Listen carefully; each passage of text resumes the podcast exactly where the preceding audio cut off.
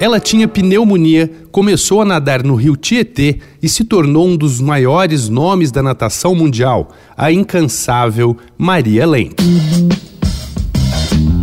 Dois pontos. Uma conversa sobre quase tudo com Daniel Almeida.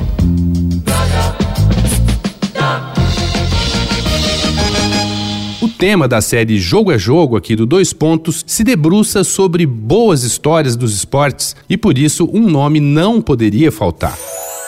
Ela tinha só 10 anos e sofria com uma pneumonia severa. O pai, imigrante alemão Louis Paul, sabia que a menina precisava fortalecer os pulmões e não teve dúvidas. Amarrou uma corda na cintura dela, a segurou por uma vara e arremessou a filha nas águas do rio Tietê. Aquilo não só mudaria a vida da garotinha Maria Lenk, mas a história da natação brasileira.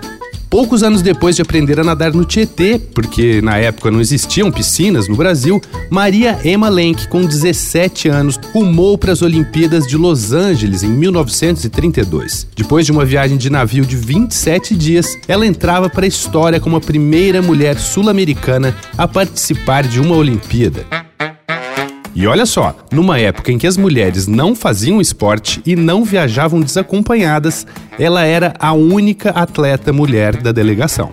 Quatro anos depois, nas Olimpíadas de Berlim, nova surpresa. Foi a primeira mulher a nadar o estilo peito com os braços para fora da água, que mais tarde se tornaria o nado borboleta. E sabe como dizem que ela aprendeu essa técnica? Lendo uma revista alemã que descrevia a inovação do norte-americano Herbert Higgins. Mas foi em 1939 o grande ano da carreira da nadadora. Em novembro, bateu o recorde mundial dos 400 metros peito e poucos dias depois o dos 200 metros peito, que superava o recorde masculino da prova. Não havia dúvidas, Maria Lenk era uma das esperanças de medalha para as Olimpíadas de Tóquio, mas tinha um conflito mundial no caminho. A Segunda Guerra Mundial estourou e os jogos foram cancelados. Maria Lenk continuou nadando até o fim da vida e deu sua última abraçada aos 92 anos, enquanto treinava no Clube do Flamengo, no Rio de Janeiro.